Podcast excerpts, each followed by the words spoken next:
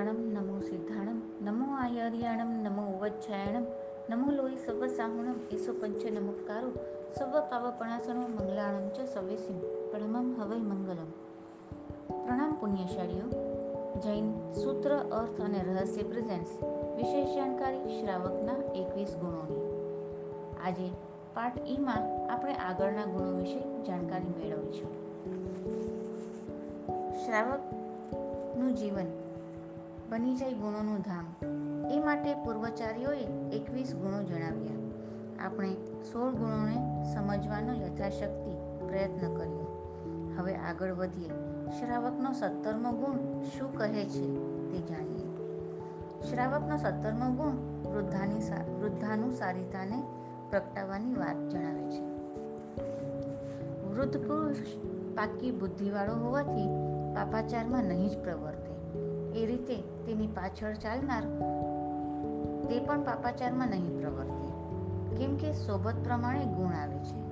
અહીં શ્રાવક બનવા માટે વૃદ્ધ પુરુષોને અનુસરવાની વાત જણાવે છે. પ્રથમ આપણે વિચારીએ વૃદ્ધ કોણે કહેવાય?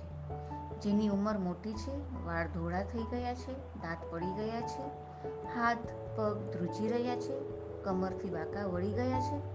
આપણે એને એને જ વૃદ્ધ માનીએ છીએ. પણ જ્ઞાની મહાત્માઓની દ્રષ્ટિ શબ્દનો અર્થ કરવામાં ઘણી સૂક્ષ્મ, તીક્ષ્ણ, વિશાળ અને ગહન હોય છે. જ્ઞાની પુરુષોએ વયોવૃદ્ધની સાથે જ્ઞાનવૃદ્ધ, સંયમવૃદ્ધ, તપવૃદ્ધ, ધ્યાનવૃદ્ધ અને એવા અનેક વૃદ્ધોની વાત જણાવી છે. અહીં જે વૃદ્ધોની વાત જણાવી છે, એમાં સ્પષ્ટ જણાવ્યું છે. જેઓ પરિપક્વ બુદ્ધિના સ્વામી છે પાપાચારમાં ક્યારેય પ્રવર્તા નથી. એવા વૃદ્ધોનો સંગ કરવામાં આવે, એમના જણાવેલા અને આચરેલા માર્ગને અનુસરવામાં આવે, તો જીવનમાં ધર્મને પામવાની, પામીને પચાવવાની યોગ્યતા પ્રાપ્ત થાય છે.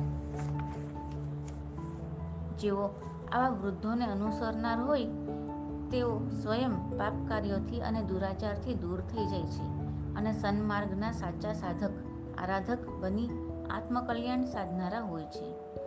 આપણે કોણા સંઘમાં રંગાયેલા છે આ સંઘનો રંગ આપણને ક્યાં લઈ જશે? ઉગાડશે કે ડૂબાડશે? એ વિચારવાનો સમય આવી ગયો છે.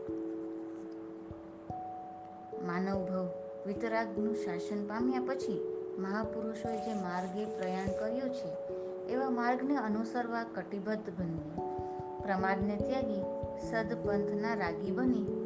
મહાજનોના ચિંધેલા માર્ગના સફળ મુસાફર બનવા વૃદ્ધાનુસારિતાના ગુણને જીવનમાં વિકસાવવા ઉદ્યમવંત બનીએ અઢારમો ગુણ. અઢારમો ગુણ વિનય. વિનય એ જ સમ્યક જ્ઞાન, દર્શન વગેરે સઘળા ગુણોનું મૂળ છે અને તે ગુણો જ સુખના મૂળ છે.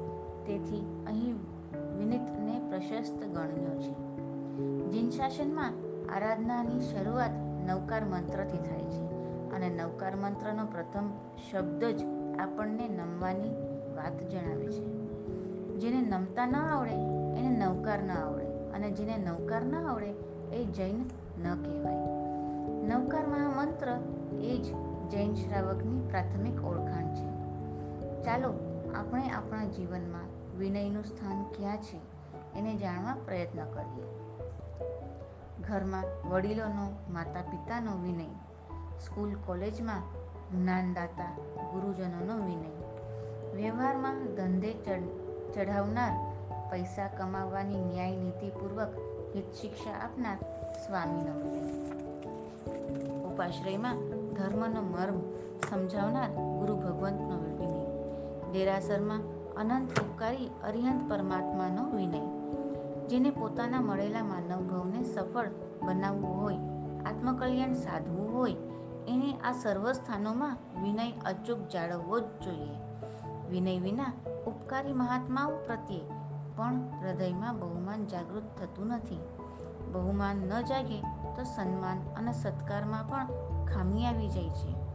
જીવનમાં ઉપકારીઓ પ્રત્યે, ગુણીજનો પ્રત્યે વિનય બહુમાન ન હોય તો આત્મવિકાસ કેમ સંભવિત બનશે? વિનય જ્ઞાનનું મૂળ છે. વિનય ધર્મનું મૂળ છે. વિનય જીવન વિકાસનું મૂળ છે. વિનયના ગુણમાં વેરીને પણ વશ કરવાની તાકાત છે. પરાયાને પણ પોતાના બનાવવાની શક્તિ છે. એટલે જ તો વિનયને વશીકરણ કહેવામાં આવ્યું છે. એક વખત જો જીવનમાં પ્રયોગ કરી લઈએ તો આપણને પણ અનુભવ થઈ જાય વિનયના જાદુનો. પરમાત્માની ભક્તિ કરવા પરમાત્માના જન્મ મહોત્સવને ઉજવવા તૈયાર થયેલા સૌ ધર્મેન્દ્ર સ્વયં ઋષભના પાંચ રૂપ કરીને અભિષેક કરે છે. શા માટે? તેઓ સમજે છે, દુનિયા માટે હું દેવ છું, દેવો માટે હું ઇન્દ્ર છું, પણ પ્રભુ પરમાત્માની સામે તો હું સદા સેવક છું. પોતાની લઘુત્તા દર્શાવવા જ ઇન્દ્ર ઋષભના રૂપને ધારણ કરે છે. આપણે સત્તાથી ગમે તેટલા ઊંચા સ્થાને હોઈએ, સંપત્તિથી ગમે તેટલા સમૃદ્ધિવાળા અને મોટા હોઈએ. પણ દેવ, ગુરુ, માતા, સ્વામી અને ઉપકારી સમક્ષ સદા નાના છે સેવક છે દાસ છે સેવક બનતા જેને ના આવડે તે ક્યારેય સ્વામી બની શકતા નથી.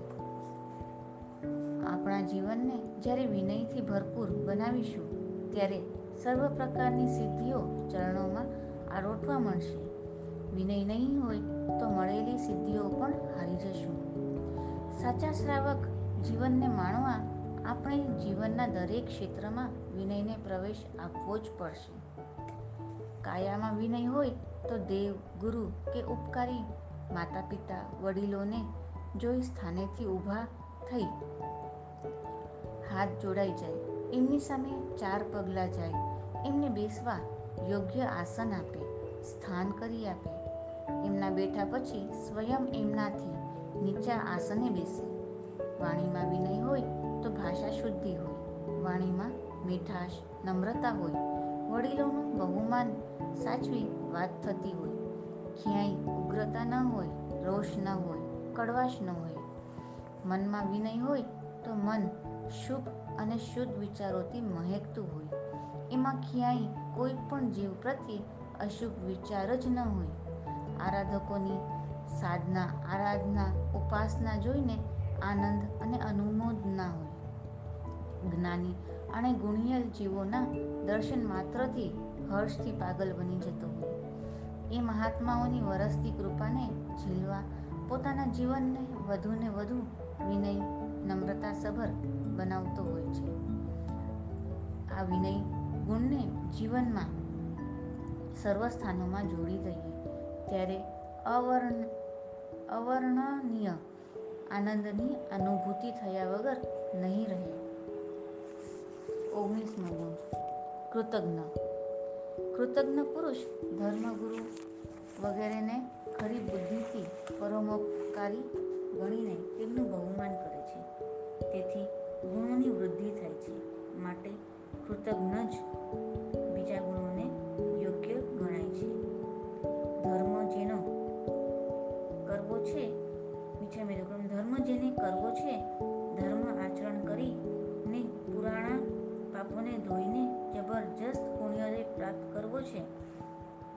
એવા જીવોને માટે ધર્મરત્ન પ્રકરણમાં સુંદર વાત જણાવી છે.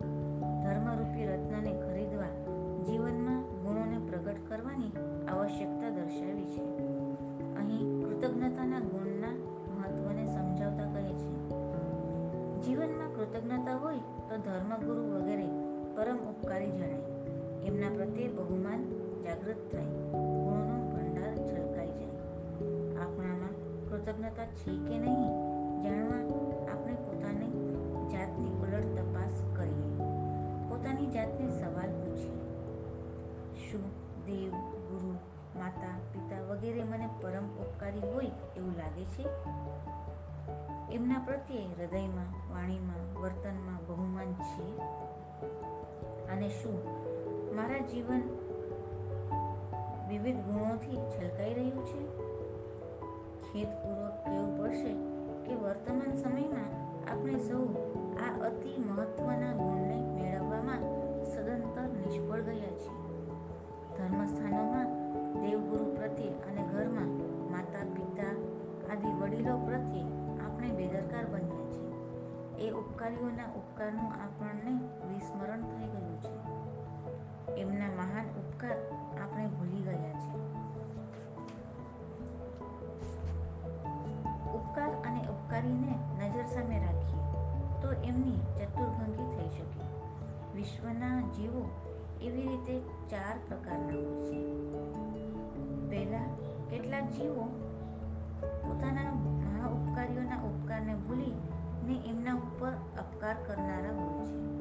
આવા જીવો અધમા અધમની કક્ષામાં આવે છે. બીજા, કેટલાક જીવો પોતાના ઉપર અપકાર કરનારાઓ ઉપર અપકાર કરનારા હોય છે. આવા જીવો ક્ષમાને જીવનમાં સ્વીકારી શકતા નથી. કોઈનું ભલે, ભલું કરી શકતા નથી.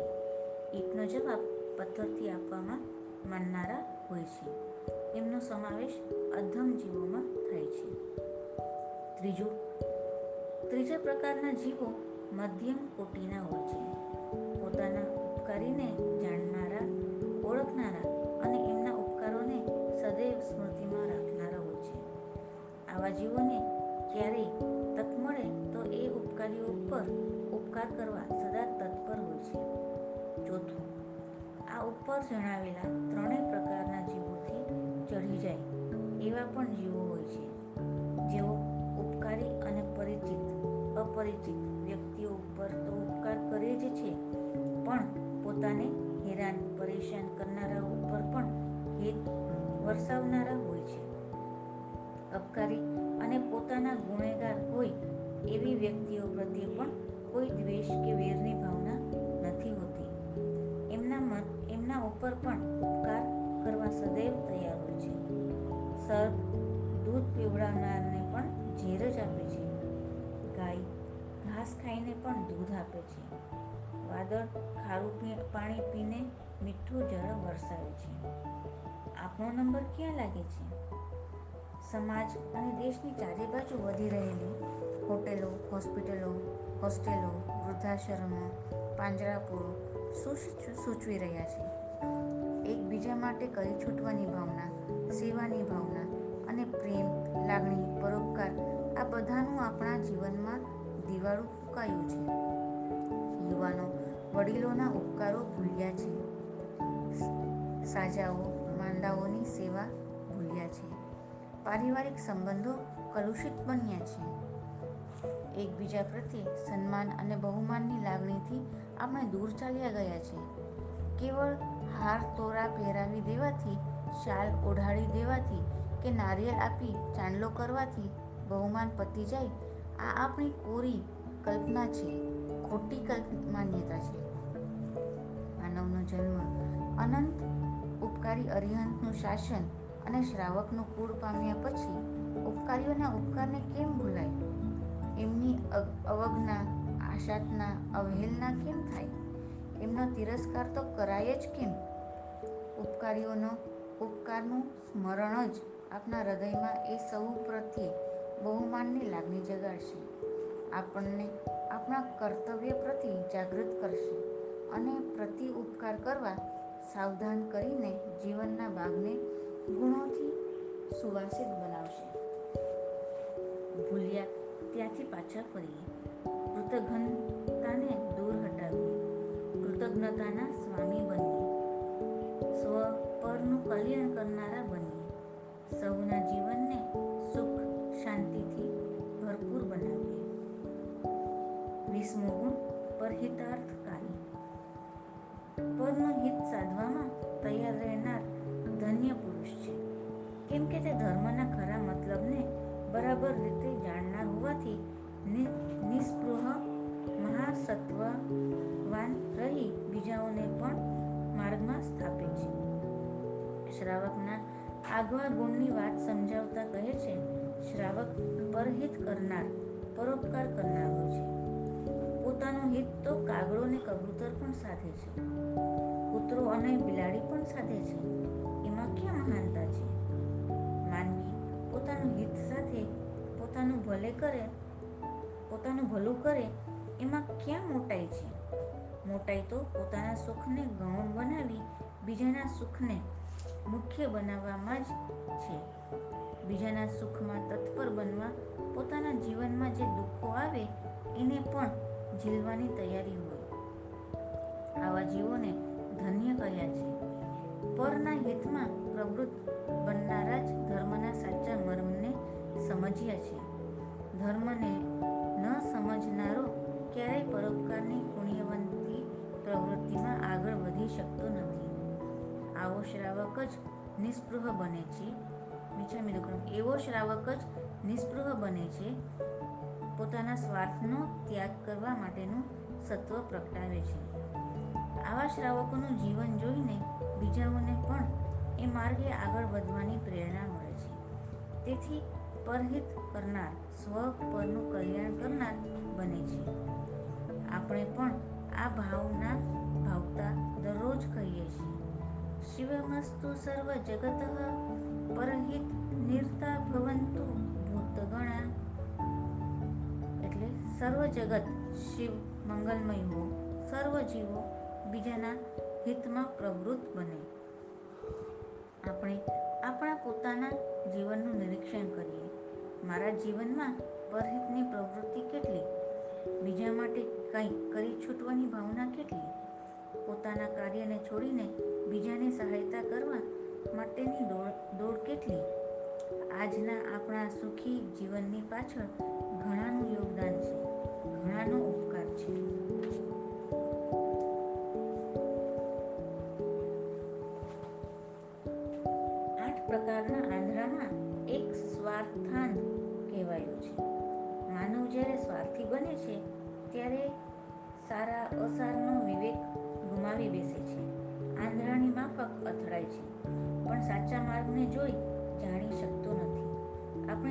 સ્વાર્થાંત મટી જશું, ત્યારે જ આપણામાં અરહિતની પ્રવૃત્તિ ખીલી ઉઠશે. કુદરત તરફ નજર કરતા પણ જણાશે કે એકેન્દ્રિયો પણ અરહિતની પ્રવૃત્તિમાં સંકળાયેલા છે. વૃક્ષો, મીઠા, મધુર ફળો અને શીતળ છાંયડી આપે. વાયુકાય તો જીવન આધાર છે. અપકાય વિના કેમ જીવી શકાય? આપણું જીવન એકેન્દ્રિયોની સહાયતા અને સહકાર વિના સંભવિત જ નથી. કુદરત પાસેથી લીધા પછી આપણે શું આપ્યું? લેવામાં જે હોશિયાર હોય એને આપવામાં ઉદાર બનવું જ જોઈએ. આપણા પૂર્વજોએ ઠેર ઠેર તીર્થોના નિર્માણ કર્યા, જિનાલયો બંધાવ્યા, ધર્મશાળાઓ, ભોજનશાળાઓ બનાવી. તેથી જ આજે આપણી યાત્રાઓ સરળ બની છે. તો આપણું કર્તવ્ય શું? વિશ્વમાં વિકસેલી સર્વ સગવડોનો લાભ લેનાર આપણે બીજાઓને માટે કેટલી સગવડો ઊભી કરી શકીએ?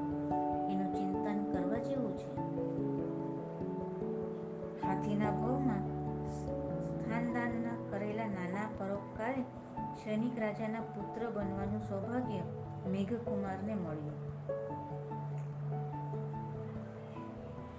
પરંતુ આપણી હાલત ખરાબ છે.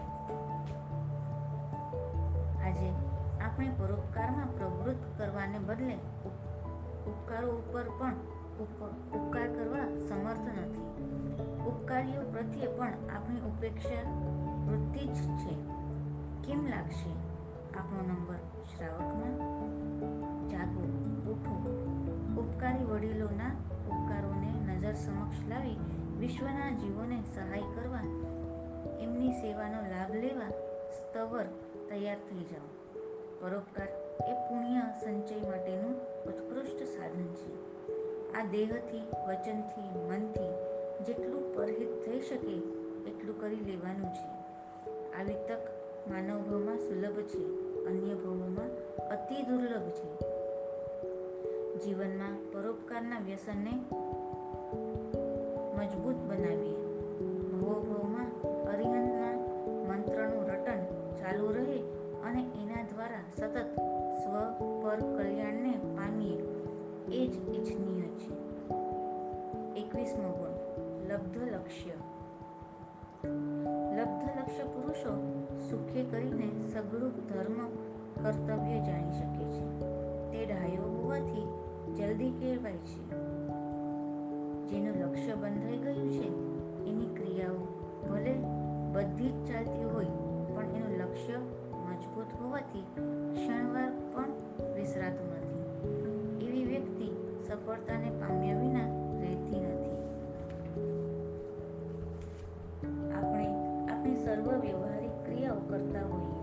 પણ જો આપણને આપણું લક્ષ્ય સમજાઈ ગયું હોય, લક્ષ્ય પ્રાપ્ત થઈ ગયું હોય, મજબૂત બની ગયું હોય, તો સર્વ ક્રિયાઓ કરતી વખતે આપણને ક્યાંય રસ જાગતો નથી, મન લાગતું નથી. આપણું મન સતત લક્ષ્ય પ્રાપ્તિ તરફ જ દોડતું હોય છે. એવા જીવોને લબ્ધ લક્ષ્ય કહેવાયા છે. ભરત મહારાજા લબ્ધ લક્ષ્ય હતા. તો સંસારથી ભય પામીને એમણે અંતપુરમાં એક ખાસ સેવક રાખ્યો હતો, જે ભરત મહારાજાને સતત જગાડે, જાગૃત રાખે. કહે, ચેત ચેત, ભરત, કાળ નગારા દેત. અનાદિકાળથી આપણે સંસારના સત્તા, સંપત્તિ, સ્ત્રી આદિના લક્ષ્યને મેળવવા ઘણું સહન કર્યું છે. પણ એનાથી હજી આત્મકલ્યાણ થયું નહીં, થશે પણ નહીં. એટલે જ શાસ્ત્રકારોએ સંસારના લક્ષ્યને મહત્વ આપ્યું નથી.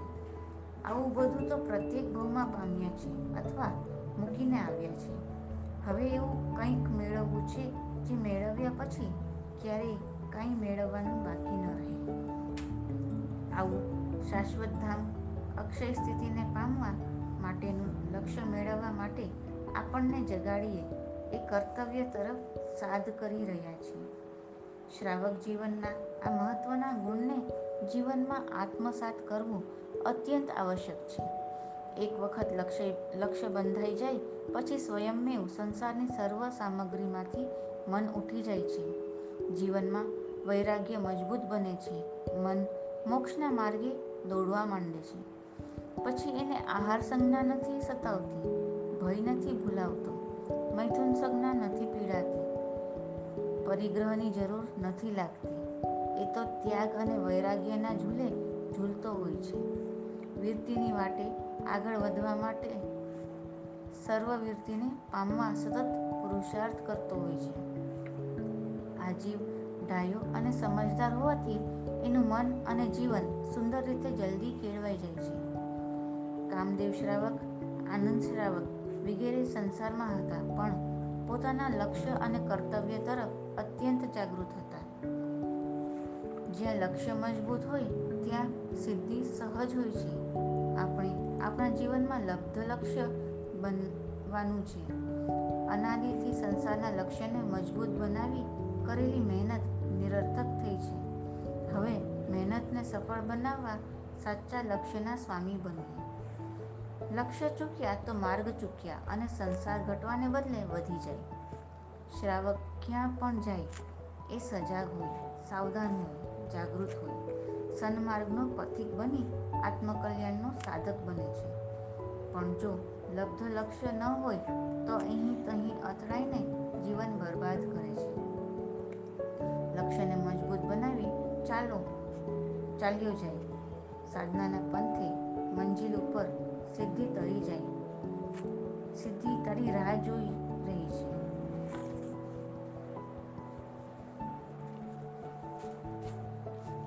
આપણે આજે એકવીસ ગુણો જાણ્યા આપણને માનવભાવ જીન શાસન પામ્યા. પછી શ્રાવક બનવા માટે સાચો પુરુષાર્થ કરવાનો છે. આ પુરુષાર્થ કેવળ બાહ્ય ક્રિયાકાંડ સુધી જ મર્યાદિત નથી, પણ એમાં જીવનમાં ગુણોને વિકસાવવાની વાત છે. આપણે શ્રાવક બનવા માટેના ગુણોની વિચારણા કરી રહ્યા. આ ગુણોની વિચારણાથી ચિંતન મનન કરી જીવનમાં સ્થિર કરવાનો પ્રયાસ આધારવાનો છે. જીન શાસનમાં વ્યક્તિ પૂજાનું નહીં, પણ ગુણ પૂજાનું મહત્વ છે. તેથી શ્રાવકોએ આ ગુણોને જીવનમાં સ્થાન આપી પોતાનું આત્મકલ્યાણ સાધવું.